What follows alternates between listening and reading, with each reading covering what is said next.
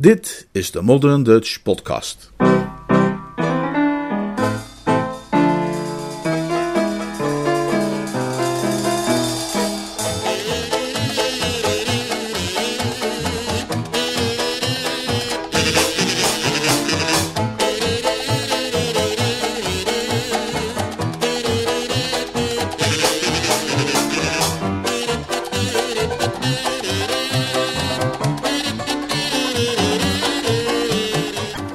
Dat ding op mij richten.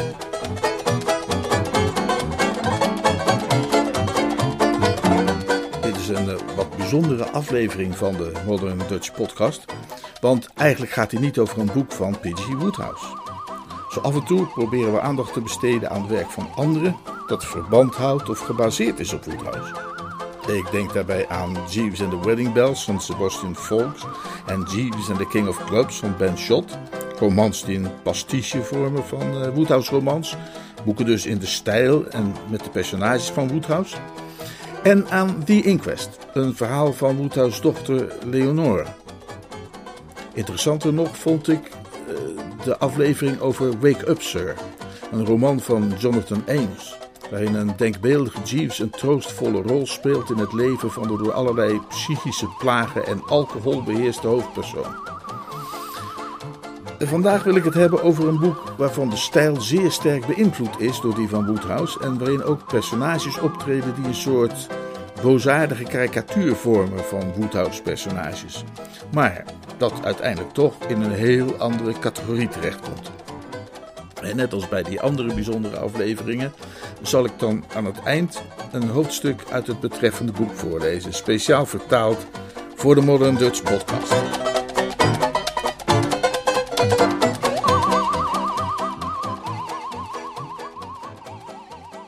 Een paar maanden geleden was ik met mijn dochter in Londen. Natuurlijk moesten ook even de boekwinkels worden verkend. Ik vond een boek met een Woodhouseaans omslag. Ik kende het niet, hoewel de eerste druk uit 1972 is en het sindsdien zelfs een beetje een cultboek is geworden. Don't Point That Thing at Me van Kirill Bonfilioli. Prominent op het voorblad stond een citaat uit een bespreking in de New Yorker. The result of an unholy collaboration between P.G. Woodhouse en Ian Fleming. Ja, dat boek moest ik natuurlijk lezen. De jongen bij de kassa keek naar het boek, keek mij aan en zei: nou, Dat boek is in orde, I guess, maar de film die ernaar gemaakt is, is echt afschuwelijk. Vooral niet naartoe gaan. Dat laatste heb ik hem beloofd. Maar goed ook, want die film, Mordecai getiteld, met Johnny Depp, Paul Bettany en Gwyneth Paltrow in de hoofdrollen, is inderdaad de grootste flop geworden van 2015 en kreeg drie nominaties voor de Razzie, de Golden Raspberry Award. En alleen al de trailer, die je even op YouTube zou kunnen bekijken, maakt duidelijk waarom. De opgeplakte snor van Johnny Depp op zichzelf is voldoende om de volledige productie te disqualificeren. Het plot van Don't Point That Thing at Me is een wonderlijke chaos die je misschien ook niet echt toe doet. Het boek behelst de picareske avonturen van een losbandige aristocratische kunsthandelaar, genaamd Charlie Mordecai, die bij zijn avonturen vergezeld wordt door zijn bediende, Jock. En deze Mordecai raakt als de heler van een gestolen Goya verwikkeld in een complot dat tevens de chantage behelst van een hooggeplaatst personage. Hij slaagt erin Martland, zijn oude aartsvijand, die nu een hoge politiefunctionaris is, zover te krijgen dat hij hem een diplomatiek paspoort bezorgt, met behulp waarvan hij die Goya in het geheim naar zijn koper, ene Krampf, in Amerika kan brengen. Krampf blijkt echter dood te zijn en Mordecai raakt in een onmogelijke positie. Het boek eindigt ermee dat Mordecai, naar het in elk geval lijkt, zijn bediende Jock dood terwijl hij zelf in een vuurgevecht verstrikt raakt met Martland en diens mannen. Hoe dat afloopt wordt ons niet onthuld. Niet bepaald een Woodhouse-plot. Dat is meer het Ian Fleming, Dashiell Hammett, Raymond Chandler eh, aspect van het boek. En dan cynisch en relativerend tegelijk. Met de personages komen we meer in de buurt van Jeeves en Wooster. Charlie Mordecai vertelt ons zelf het verhaal, net zoals Bertie Wooster dat altijd doet, en eigenlijk ook wel op die toon. zij het dat hij wat grover in de mond is en ook onvervroren onderwerpen aansnijdt uit het seks en drugs en rock'n'roll domein, die Bertie onbesproken zou laten en die hem wellicht zelfs onbekend zijn, hoewel ik Bertie zeker niet wil onderschatten.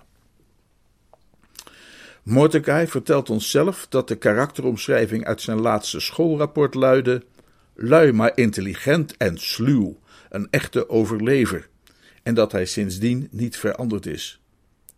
Hij is de zoon van een edelman en toont ons maar al te graag de pracht van zijn kelder, zijn tafel en zijn kleding.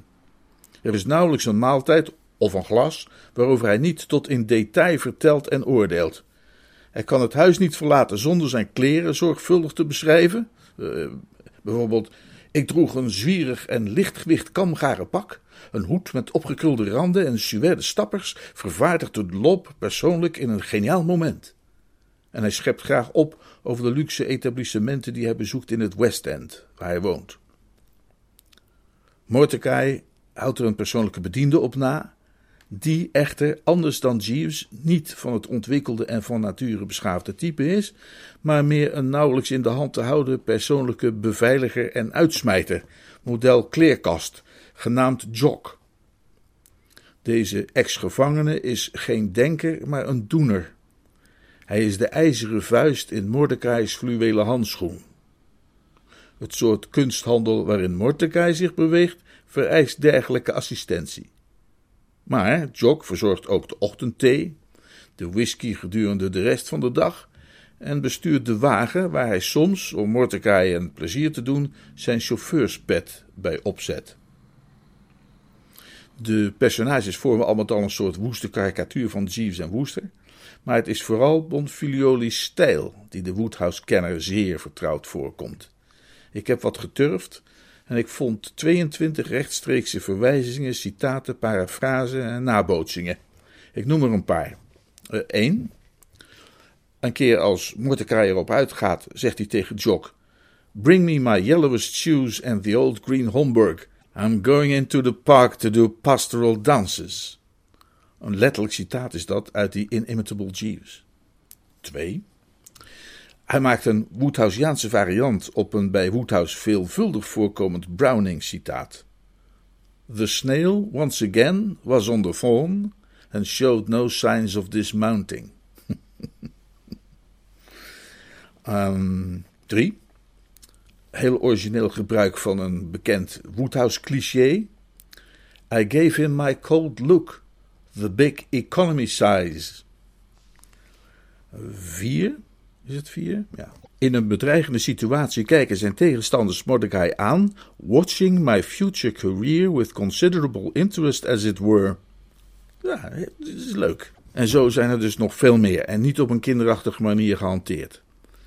Behalve die citaten, stijlfiguren, parallellen en andere Woodhouse-momenten zijn het de stijl in het algemeen, het ritme en de structuur die hij aan Plum heeft ontleend.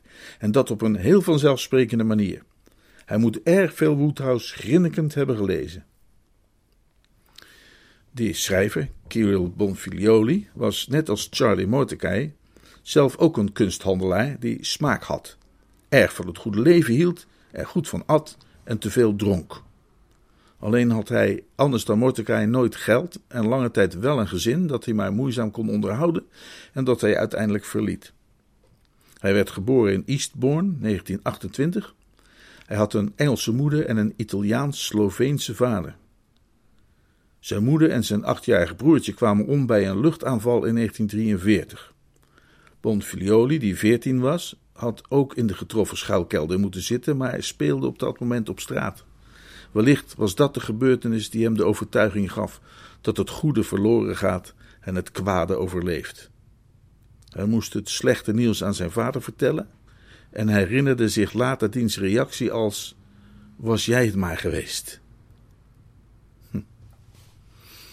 In 1947 ging hij in het leger en hij trouwde in datzelfde jaar. Zijn vrouw stierf echter bij de geboorte van hun tweede kind. In 1954 ging hij alsnog studeren aan Balliol College in Oxford, waar hij zijn tweede vrouw, Margaret, ontmoette, met wie hij nog drie kinderen kreeg. Hij werkte als kunsthistoricus in het Ashmolean Museum en ontwikkelde zich vanuit die positie na 1960 tot zelfstandig kunsthandelaar. Al snel was zijn hele huis gevuld met potentiële handelswaar: oude vuurwapens, antieke meubels, Chinees porselein en opgezette vogels in twijfelachtige conditie. Het hoogtepunt van zijn carrière als kunsthandelaar was toen hij bij een veiling ergens in de provincie een Tintoretto wist te bemachtigen voor 40 pond. Bonfioli begon te schrijven toen zijn carrière als kunsthandelaar begon af te lopen, evenals zijn huwelijk. Het reusachtige Victoriaanse huis waarin hij met zijn gezin woonde was gevuld met huurders, wat extra inkomen opleverde en bovendien tegemoet kwam aan zijn hypermercuriale aard. Hij was de initiator van talloze geïmproviseerde feesten, spelletjes en practical jokes. Maar achter al die feestelijkheid verborg hij verdriet, rusteloosheid en de angst om alleen te zijn. En ook zijn groeiend drankprobleem, om nog maar te zwijgen van een actief rokkenjagersgedrag. Na de scheiding van zijn tweede vrouw woonde hij in Silverdale in Lancashire, daarna op Jersey en in Ierland, waar gunstige belastingregels waren voor schrijvers. Hij stierf in 1985 op Jersey aan levercirrose. Zichzelf beschreef Bon, zoals hij genoemd werd, zichzelf beschreef hij als een volleerd schermer, een behoorlijk goed schutter op de meeste wapens, een serieel echtgenoot van mooie vrouwen, matig in alles behalve drank, voedsel, tabak en praten, geliefd en gerespecteerd door iedereen die hem oppervlakkig kende. Na Don't Point That Thing at Me schreef Bonfilioli nog twee vervolgdelen: After You with the Pistol en Something Nasty in the Woodshed en een prequel, All the Tea in China. Maar de kwaliteit daarvan werd met elk deel minder en alleen dat eerste deel behield terecht repertoire, want het is beslist een sterk geschreven en origineel boek dat na verschijning in 1973 wel verdiend de New Blood Dagger kreeg voor de beste misdaadroman van een debutant. De vraag of ik dit boek de oprechte Woodhouse-lezer wil aanraden, laat ik overigens liever even open. Maar ga in elk geval niet naar die film.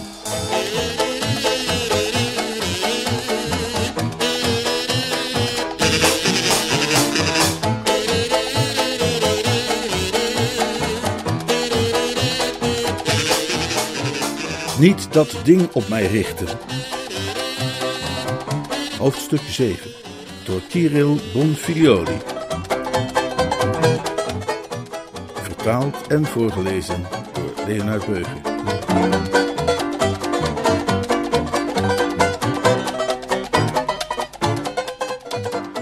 Heel voorzichtig schoof ik één ooglid open en deed het snel weer dicht. Een genadeloze zonnestraal was er regelrecht ingespetterd en had een bloedende wond in mijn hersens geslagen. Veel later probeerde ik het nog eens. Het zonlicht was enigszins gedoofd en Jock warrelde handenwringend rond aan het voeteneind van mijn bed. Hij droeg een theeblad, maar ik kreeg toch duidelijk de indruk dat hij tevens zijn handen wrong. Eh, ga weg, kermde ik. Hij zette het theeblad neer en schonk een kopje voor me in. Het klonk binnen in mijn arme hoofd alsof iemand de wc doortrok in een echokelder. Ik kermde nog wat en draaide me om, maar Jock schudde mij zachtjes aan de schouder en mompelde: Kom, kom, of nou, nou, of woorden van gelijke strekking. Ik ging overeind zitten om hem te kapittelen, maar bij die beweging leek de helft van mijn schedel op mijn kussen achter te blijven. Behoedzaam betastte ik het getroffen gedeelte. Het voelde een beetje sponsig en week aan, maar er zat tot mijn verbazing geen bloed aangekoekt. Ik oordeelde dat als mijn schedel was gebroken, ik helemaal niet wakker zou zijn geworden. Niet dat het die ochtend iets leek uit te maken. De thee was niet mijn gebruikelijke lapsang of oolong, maar de robuustere Queen Mary mixture van Twinings. Handig van Jock. Hij had begrepen dat een ochtend als deze om iets stevigers vroeg. Ik werkte het eerste kopje naar binnen, waarna Jock me twee Alka-Seltzers voerde. Eh, en dat lawaai! twee witte kruispoeders en twee dexidrines in die volgorde, welke verzameling werd weggespoeld met een tweede kopje van Queen Mary's topproduct. Over dat beste mens zal ik nooit meer een lelijk woord zeggen. Al gauw was ik weer in staat tot redelijk denken, en het redelijk denken gaf mij in toch vooral meteen verder te gaan slapen. Ik liet mij achterover zakken, grofweg in de richting van de kussens, maar Jock hees me krachtig weer op en zette me vol met wankele kopjes thee, zodat ik me niet meer durfde bewegen.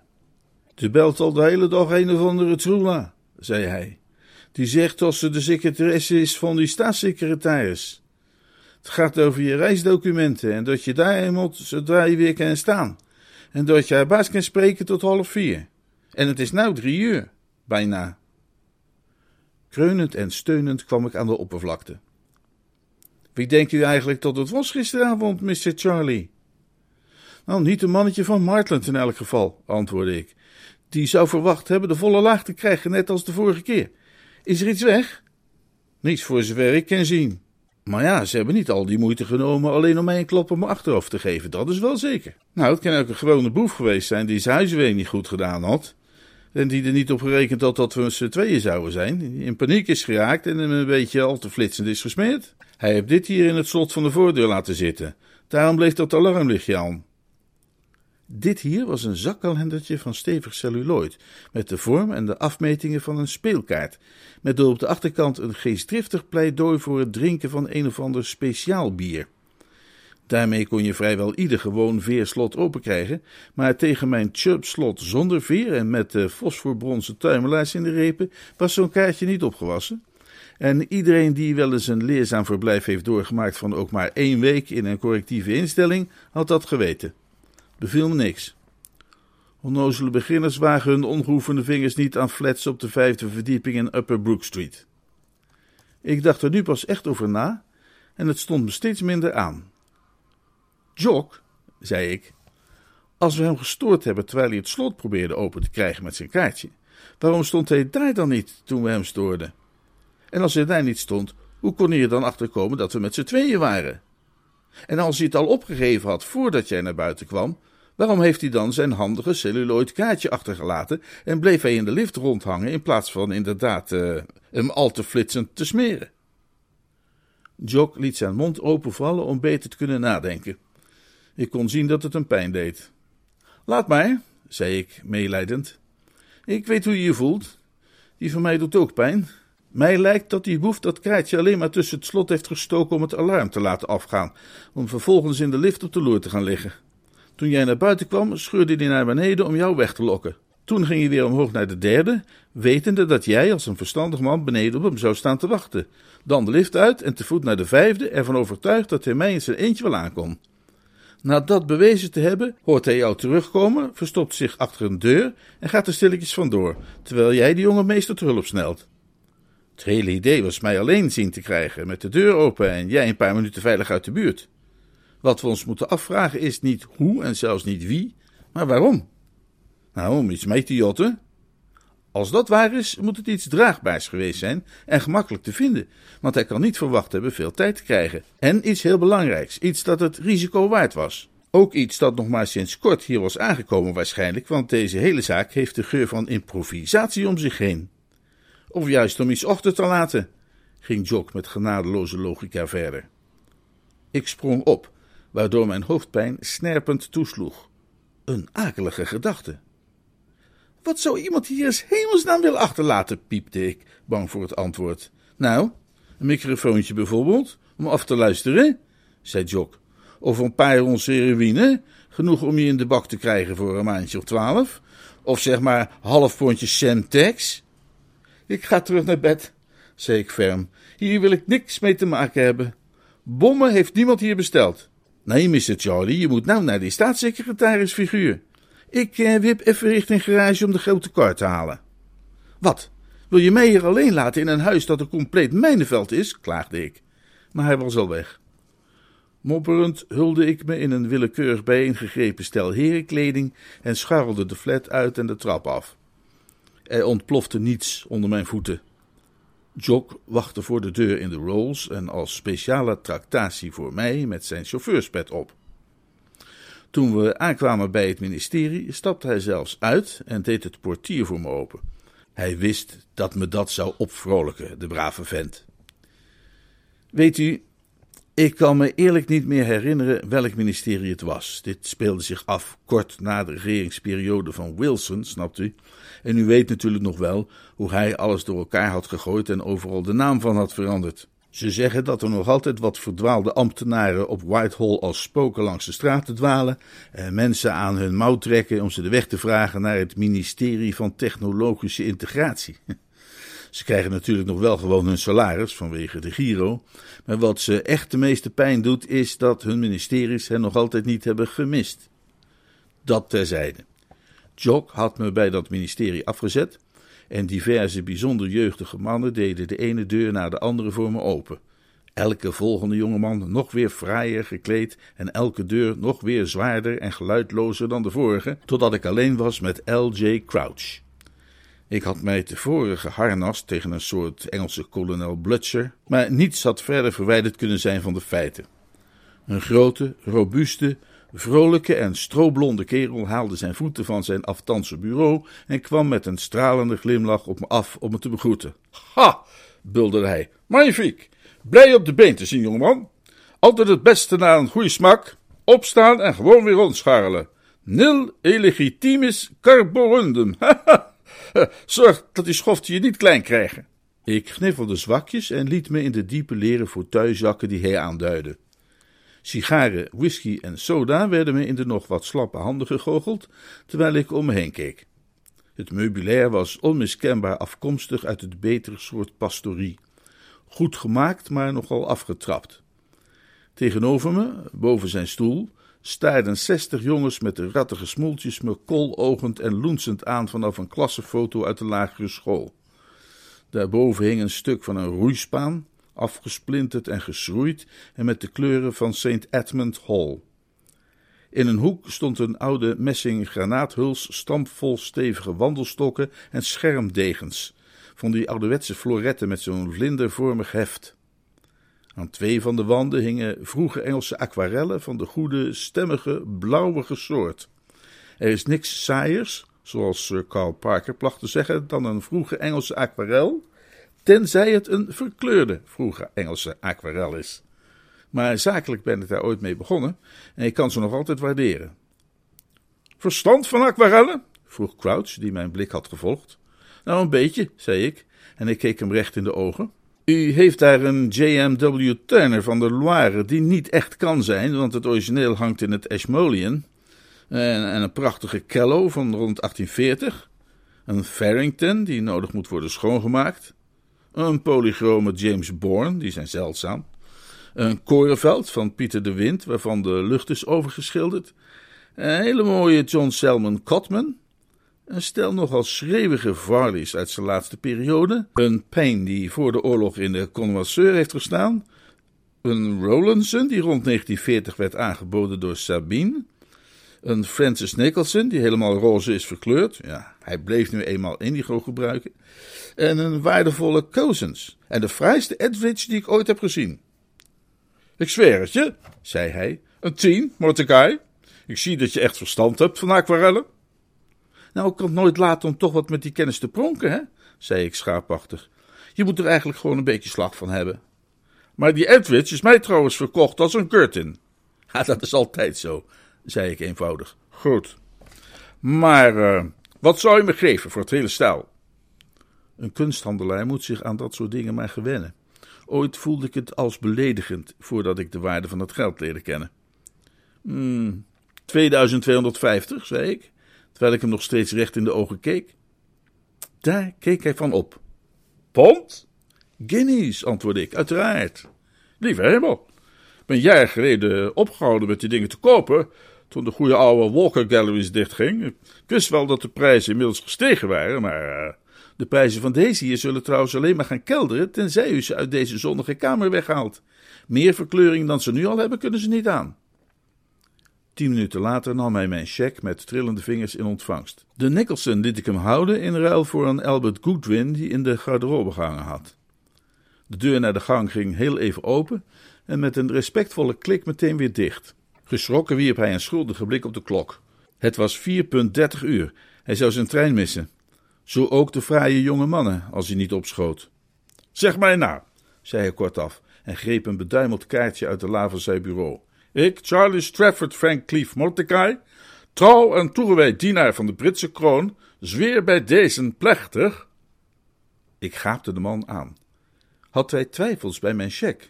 Kom op, zei hij, laat horen, beste kerel.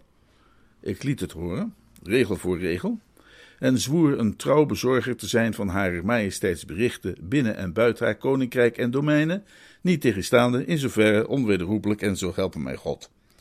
Vervolgens gaf hij mij een klein doosje, zoals juweliers gebruiken, waar een zilveren hondje in zat dat heel eigenaardig oogde, een document dat begon met wij Barbara Castle verzoeken en verlangen, alsmede een dun roodlederen mapje waarop in goud gestempeld de tekst Hof van St. James te lezen was. Ik ondertekende van alles totdat mijn hand er pijn van ging doen.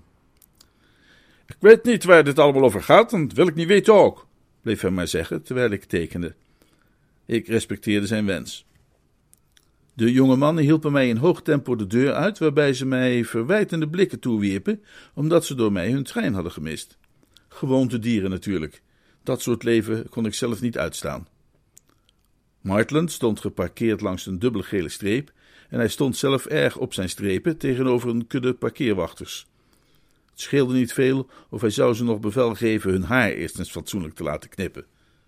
Nijdig wuifde hij me naar zijn afschuwelijke handgevlochten mini en bracht me naar de Amerikaanse ambassade, waar een vriendelijke, verveelde medewerker mijn nieuwe paparassen volkledderde met stempels van het State Department en me een very, very happy bezoek wenste aan de US of A. Daarna terug naar mijn appartement, waar ik Martland een glas inschonk en hij mij een portefeuillelading vliegtickets, bagagevouchers en dergelijke gaf, alsmede een getypte lijst met tijdschema's, namen en protocollen. Allemaal onzin, die laatste. Hij was zwijgzaam, sikkeneurig en niet erg betrokken. Hij zei dat hij het niet was geweest die me de vorige avond te grazen had genomen en dat het hem ook niet echt kon schelen wie dat wel had gedaan. Anderzijds leek hij ook niet erg verrast, meer geërgerd eigenlijk kreeg de indruk dat hij, net als ik, was gaan vermoeden dat het web verward dat wij thans weefden met bedriegershart, zo langzamerhand onze eigen verschoning lelijk in de knoop aan het draaien was. Net als ik vroeg hij zich wellicht af wie nu uiteindelijk wie manipuleerde. Charlie, zei hij gewichtig met zijn hand op de deurknop, mocht jij mij toevallig willen besodemieteren met dat schilderij van Goya? Of mij laten zakken in dat zaakje van Kramp? Dan laat ik je afmaken, dat snap je toch zeker wel, hè? En misschien moet ik dat trouwens toch wel doen. Ik verzocht hem eens even over mijn achterhoofd te wrijven, dat aanvoelde als een geval van krop of struma dat zijn richtingsgevoel was kwijtgeraakt, maar dat weigerde hij op grievende wijze. Hij ging weg en smeet de deur achter zich dicht. Mijn pijnlijke knuppelhoofd dreunde ervan na.